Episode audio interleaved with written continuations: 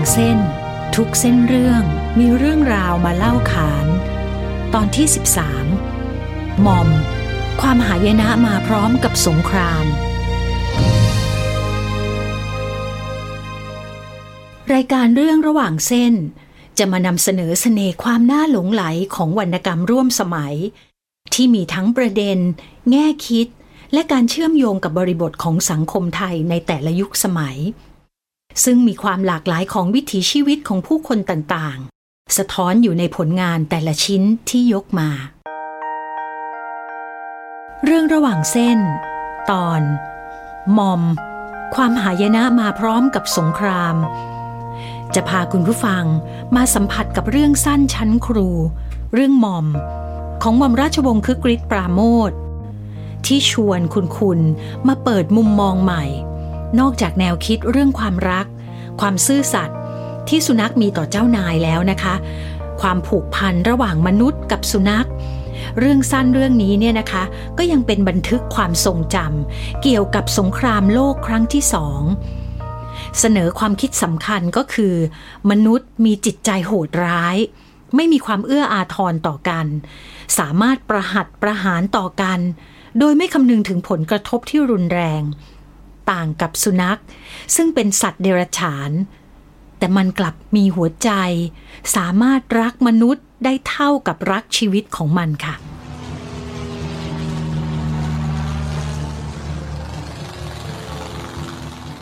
มอม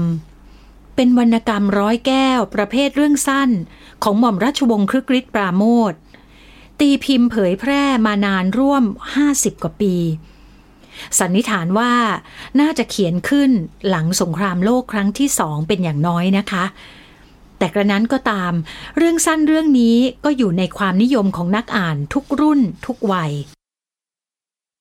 เรื่องสั้นเรื่องนี้นะคะ ได้เคยเป็นบทอ่านในหนังสือแบบเรียนวิชาภาษาไทย ระดับมัธยมศึกษาตอนต้นด้วยนะคะ และก็ได้รับการดัดแปลงเป็นละครเวที โดย Dreambox มีการใช้หุ่นเชิดกลไกแทนตัวมอม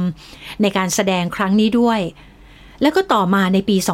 2560 ค่ะ มอมก็ได้รับการดัดแปลงอีกครั้งหนึ่งนะคะ ครั้งนี้เป็นละครโทรทัศน์ค่ะ ออกอากาศทางสถานีโทรทัศน์ไทย PBS เนี่ยแหละค่ะ ออกอากาศตั้งแต่เดือนมีนาคมจนถึงเดือนเมษายน ปี 2560 นะคะ ในหนังสือชื่อเพื่อนนอน หม่อมราชวงศ์คึกฤทธิ์ปราโมทเคยบอกว่า เรื่องมอมเป็นเรื่องสั้นที่ท่านรักมากเป็นพิเศษ และเขียนแถลงไว้ในคำนำผู้เขียน ถ้าใครจะถามว่า ในกระบวนเรื่องสั้นทั้งหมดที่ผมเอามาใส่ไว้ในเล่มนี้ ผมรักเรื่องไหนมากที่สุด ผมก็เห็นจะต้องยอมรับว่า ผมรักเรื่องมอมมากที่สุด เพราะผมเป็นคนรักหมามาแต่อ้อนแต่ออก อยู่กับหมามาจนรู้ภาษาหมา พอจะเข้าใจว่า หมานั้นมองโลกโดยทัศนะอย่างไร ขณะที่เขียนเรื่องมอม ผมก็ทำใจเป็นหมา และกล้าพูดได้อย่างไม่อายว่า ขณะที่เขียนเรื่องนั้น ผมเสียน้ำตาไม่รู้จักเท่าไหร่ เพราะขณะที่เขียนนั้น ผมก็มีความรู้สึกอย่างที่หมาดีๆ จะมีความรู้สึกได้ แต่ได้เขียนไปด้วยความรู้สึกของหมาแท้ๆมอมเป็นเรื่องสั้นชั้นครูเรื่องเยี่ยมเรื่องหนึ่ง ของหม่อมราชวงศ์คึกฤทธิ์ปราโมทเป็นวรรณกรรมชิ้นเอกที่คงทนต่อการเวลา สามารถอ่านเอาความได้หลายระดับนะคะ ในระดับต้น ผู้อ่านจะได้รับความประทับใจ ในเรื่องความรักและความผูกพัน ระหว่างสุนัขตัวหนึ่งกับนายของมัน พอมอมจำความได้ มันก็รู้ว่ามีคนมุดเข้าแต่ถุนบ้านนั้นบ่อยๆ อีกคนหนึ่ง มันรู้สึกว่ามีคนนั้นมาอุ้มชูรูปคลำมันเล่นเสมอ มอมมันคันเขี้ยวซึ่งกำลังจะขึ้น มันก็กัดมือนั้นเล่นบ้างเลียเล่นบ้าง บางที่เจ้าของมือนั่นก็ยกตัวมันขึ้นมาไกลๆติดกับหน้ามอมมันกระดิกหางดีใจจนตัวสั่นเลียหน้าเลียปาก คนคนนั่นก็ไม่ว่าปล่อยตามใจมันมอมมันจำกลิ่นไว้ได้กำหนดสัญญาไว้ว่าคนคนนั้นเป็นนายของมัน แล้วมันก็รักมอม เริ่มต้นด้วยการเปิดตัวมอมว่า เป็นสุนัขพันทางที่เกิดจากพ่อสุนัขพันธ์อัลเซเชียน แม่สุนัขพันธ์ไทย มอมเติบโตขึ้นในบ้านของนาย ที่มีนายหญิง และหนู ลูกสาวที่เพิ่งหัดเดินของนาย มอมเติบโตขึ้น ท่ามกลางความรัก ความเอาใจใส่ แต่ความเปลี่ยนแปลงเกิดขึ้น เมื่อประเทศญี่ปุ่นบุกประเทศไทย เกิดสงครามโลกครั้งที่สอง นายถูกเกณฑ์ไปเป็นทหาร วันก่อนเดินทาง นายสั่งความกับมอมว่าข้าจะต้องจากไปนาน จะได้กลับเมื่อไหร่ก็ยังไม่รู้ เองอยู่ทางหลังช่วยเฝ้าบ้าน ช่วยดูนายผู้หญิง ช่วยดูหนู เองรักข้ามากข้ารู้ เองต้องทำตามที่ข้าสั่ง แล้วคอยข้าอยู่ที่นี่ ไม่ตายข้าจะกลับ แต่ท้ายที่สุด นายไม่กลับบ้านอีกเลยทำให้นายหญิง หนูและมอม ต้องอยู่กันตามลำพังอย่างยากลำบาก มอมไม่เคยทิ้งนายหญิงและหนูไปไหน เพราะนายฝากให้มอมดูแลทั้งสองคนให้ดี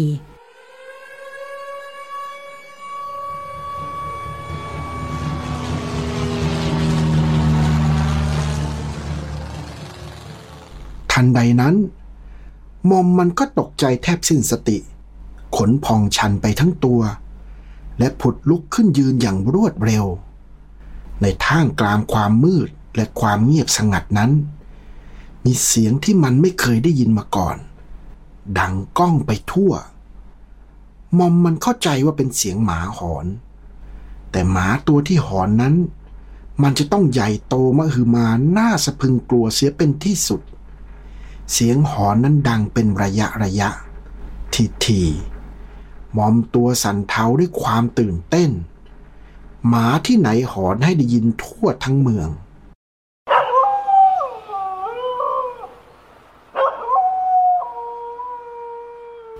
คืนหนึ่ง มีเครื่องบินมาทิ้งระเบิดตรงบ้านของมอมทำให้นายหญิงและหนูเสียชีวิต เหลือเพียงมอมที่ได้รับบาดเจ็บ ฉากที่สะเทือนใจคนอ่าน และทำให้มอมอยู่ในใจของใครทุกคน นั่นก็คือฉากนี้ค่ะ เสียงอะไรหนูกลัว ไม่ต้องกลัวนะลูก แม่อยู่กับลูกตรงนี้นะ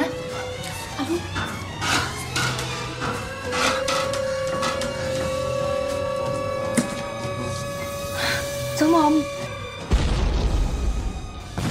ในที่สุดมอมก็ได้เห็นนายผู้หญิงนอนเหยียดยาวดังหลับอยู่ใต้กองดินในหลุม หนูนอนนิ่งอยู่ในอ้อมกอดของแม่ มอมมันโจรลงไปในหลุม คร่อมร่างนายผู้หญิงไว้ ใครเข้ามาใกล้ก็ไม่ยอม มันเฝ้าแต่ขู่คำรามและแยกเขี้ยวขาว ตามันมีแววเขียวปัดอยู่ข้างใน คนทั้งโลกเป็นศัตรู คนเหล่านี้ที่ทำให้นายต้องจากไป คนเหล่านี้ที่ทำให้บ้านที่มันเคยอยู่เคยกิน ต้องไฟไหม้จนหมดสิ้นไป คนเหล่านี้กำลังจะมาแตะต้องตัวนายผู้หญิงและหนู จะทำอันตรายอย่างอื่นต่อไปอีก ชายคนหนึ่งเข้ามาใกล้ตัวนายผู้หญิง มอมมันก็งับเข้าที่แขน เสียงร้องให้คนช่วยลั่นไป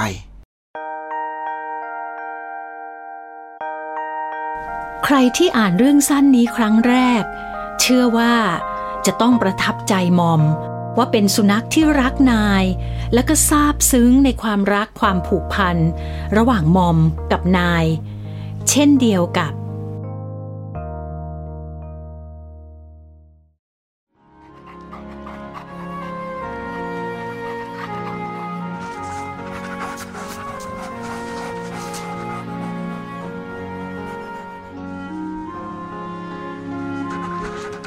มอม เองสัญญากับข้าแล้วนะ ว่าจะดูแลนายหญิงกับนายตัวน้อยๆ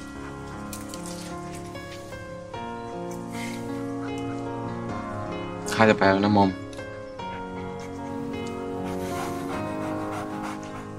เองต้องอยู่คอยข้า ถ้าเขาให้ข้ากลับมาเมื่อไหร่ ข้าจะรีบกลับมาทันที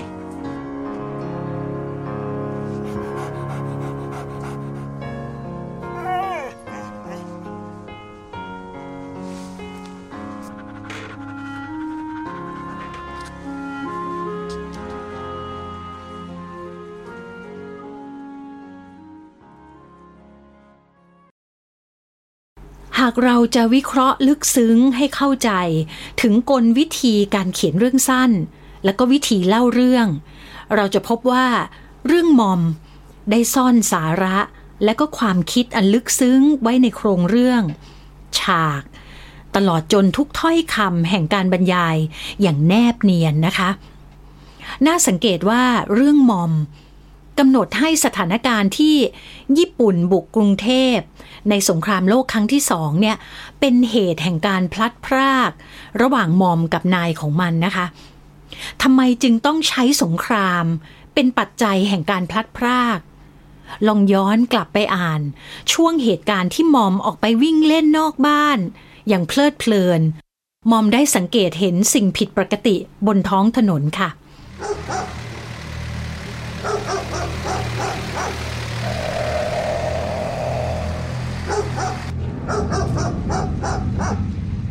บนถนนสายใหญ่นั้น มีรถยนต์บรรทุกขนาดโตกว่าที่มันเคยเห็น วิ่งตามกันมาเป็นแถวยาวเหยียด แผ่นดินสะเทือนมาตั้งแต่ไกล บนรถนั้นมีคนอยู่เต็ม แต่งตัวอย่างที่มอมมันไม่เคยเห็นมาก่อน พูดจากันด้วยซุ้มเสียงที่มอมไม่เคยได้ยินมาก่อนเลย คนเหล่านั้นรูปร่างเตี้ยล่ำผิดกับคนไทยที่มอมรู้จัก มอมมันยืนนิ่งตัวแข็งอยู่ข้างถนน ขนคอชัน หูตั้ง ความรู้สึกเหมือนกับขโมยเข้าบ้าน อาจารย์ครึกฤทธิ์ท่านตั้งใจบรรยายพฤติการของทหารญี่ปุ่นบุกกรุงเทพในครั้งนั้น อย่างละเอียดนะคะ อาจจะเป็นเพราะว่าท่านเลือกเล่าผ่านสายตาของมอม และต้องการให้เห็นว่ามอมเนี่ยเป็นสุนัขที่ฉลาดที่ช่างสังเกต แยกแยะสิ่งแวดล้อมรอบตัวนะคะ แต่ที่น่าสนใจก็คือ ท่านเปรียบความรู้สึกของมอมที่มีต่อญี่ปุ่นว่า เหมือนขโมยเข้าบ้านคำว่าขโมย น่าจะเป็นน้ำเสียงของผู้เขียนที่มุ่งแสดงทัศนคติ ต่อเหตุการณ์ที่ญี่ปุ่นบุกประเทศไทยว่า พฤติกรรมของญี่ปุ่นในครั้งนั้นเนี่ยเหมือนขโมย และก็น่าจะเป็นความจงใจของท่านอีกเช่นกันนะคะ ที่กำหนดให้มอมเนี่ยได้พบนายของมัน ในครั้งหลังจากสถานการณ์ที่นายกำลังงัดบ้านคุณแต๋วเจ้าของคนใหม่ของมอม เพื่อเข้าไปขโมยข้าวของในบ้านหลังนั้น คืนหนึ่งมีโจรมาขโมยของในบ้าน มอมจึงทำหน้าที่ผู้จับโจร แต่เมื่อได้กลิ่นโจรมอมจำได้ทันที ว่าโจรคนนั้นไม่ใช่ใคร คือนาย เจ้านายที่มอมรักมากที่สุด นายละอายใจต่อมอม จึงเปลี่ยนใจที่ไม่ขโมยของ และบอกให้มอมอยู่ในบ้านใหม่ต่อไป แต่มอมตัดสินใจออกจากบ้านไปกับนาย ทั้งสองเดินไปตามถนนที่มืดอย่างมีความสุขคำว่าขโมย ในเหตุการณ์สองแห่งนี้ มีความหมายสัมพันธ์เชื่อมโยงกันนะคะ การขโมยของนายของมอม เป็นไปเพราะความจำเป็น เพื่อความอยู่รอดของชีวิต เนื่องจากเมื่อนายของมอม กลับจากสงคราม ก็พบว่าทุกสิ่งทุกอย่างในชีวิตสิ้นแล้ว ลูกเมียตาย บ้านถูกไฟไหม้หน้าที่การงานถูกแย่ง ขณะที่ญี่ปุ่นมีพฤติกรรมเหมือนขโมยนั้นนะคะ ญี่ปุ่นไม่ได้กระทำเพื่อความอยู่รอดของคนในชาติของตนนะคะ แต่กระทำเพราะสงคราม สงครามที่มนุษย์ทำลายล้างมนุษย์ด้วยกัน เพื่อสร้างแสนยานุภาพ สงครามเป็นต้นเหตุแห่งหายนะทั้งหลาย เช่นการพลัดพราก การสูญเสีย สงครามเกิดขึ้น เพราะความเห็นแก่ตัว ความละโมบของมนุษย์ และเมื่อมาถึงฉากสุดท้าย คืนหน้าร้อนวันนั้นทหากมีใครเดินมาตามราชวิถีตอนดึก ประมาณสักตีสองครึ่ง จะได้เห็นชายคนหนึ่งรูปร่างสูงผอม เสื้อผ้าขาดวิ่น เดินช้าๆ อยู่ข้างถนนอย่างอ่อนระหวยโรยแรง ข้างๆตัวมีหมาตัวผู้งามตัวหนึ่ง ปากคาบกิ่งไม้ คอตั้ง หางเชิด วิ่งตามเขาไปด้วยความเบิกบานสุดขีด ช่างเป็นภาพที่ตัดกันอย่างรุนแรง ระหว่างมนุษย์คนหนึ่ง ซึ่งถือตนเป็นสัตว์สิวิไลมีความคิด ความอ่าน มีวัฒนธรรมสูง กับสุนัขตัวหนึ่ง ซึ่งมนุษย์เรามองว่าเป็นเพียงสัตว์เดรัจฉานตัวหนึ่ง แต่ภาพที่ปรากฏตอนจบเรื่องนี้ ยั่วล้อชะตากรรมของมนุษย์อย่างยิ่ง เมื่อสงครามสิ้นสุดลง มนุษย์เหลืออะไร เสื้อผ้าซึ่งเป็นเครื่องหมายแห่งความเจริญทางวัฒนธรรม ก็ขาดวิน มนุษย์ผู้นั้นได้แต่เดินอย่างระโหยโรยแรง แสดงความตกต่ำความหมดสง่า ความบอบช้ำ ในที่สุด มนุษย์ไม่ดีไปกว่าสุนัขตัวหนึ่ง มันวิ่งตามนายที่มันรัก ด้วยความเบิกบานสุดขีด เพราะมันไม่ต้องแบกศักดิ์ศรี ไม่มีเกียรติยศหรือสมบัติพัสถานใด ๆ ที่ต้องสูญเสีย เมื่อมอม ได้รับการดัดแปลงเป็นละครโทรทัศน์ ที่ออกอากาศทางสถานีโทรทัศน์ไทย PBS นะคะ ละครได้ช่วยชูเรื่องสงครามให้เด่นขึ้น ได้ดัดแปลงองค์ประกอบต่างๆ จากเรื่องสั้นให้แตกต่างไปจากเดิมค่ะ มีการเพิ่มแนวคิดรอง เพิ่มตัวละคร เพิ่มรายละเอียดของฉาก เพื่อสื่อสารความรุนแรงที่เกิดจากภาวะสงคราม ส่งผลให้การส่งสารทางการเมือง ผ่านบทละครโทรทัศน์ เห็นเด่นชัดขึ้นเป็นรูปธรรมมากขึ้นนะคะ มีข่าวจากรัฐบาลเขาอาจจะมีการเกณฑ์ชายไทยเป็นทหารอีกเพื่อเสริมกำลัง นั่นไง ว่าแล้วสงครามเกิดแน่ๆเกณฑ์ชายไทยไปเป็นทหารอาเจิบแล้วเขาจะเก่งอบไปเรื่อยไหมอะแล้วฉันอะไรที่จัด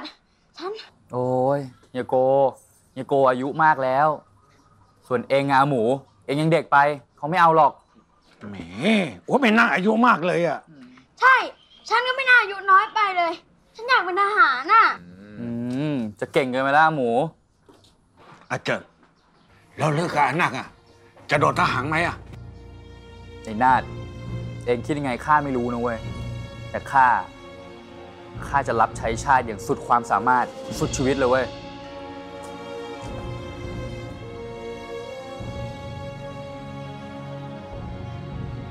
มื่อไทยจำเป็นต้องเข้าสู่สงครามโลก ข้าราชการนักการเมือง และประชาชนส่วนหนึ่งไม่เห็นด้วย จึงมีการก่อตั้งขบวนการเสรีไทยขึ้น ทั้งในสหรัฐอเมริกา อังกฤษและไทย เพื่อปฏิบัติงานใต้ดินในการกู้ชาติ นอกจากนี้ในประเทศไทยเองยังมีการก่อตั้งขบวนการต่อต้านญี่ปุ่น เรียกว่าไทยทีม คอยดักปล้นยุทธปัจจัยของกองทัพญี่ปุ่น โดยเฉพาะการตัดขบวนรถไฟขณะลำเลียงสิ่งของต่างๆ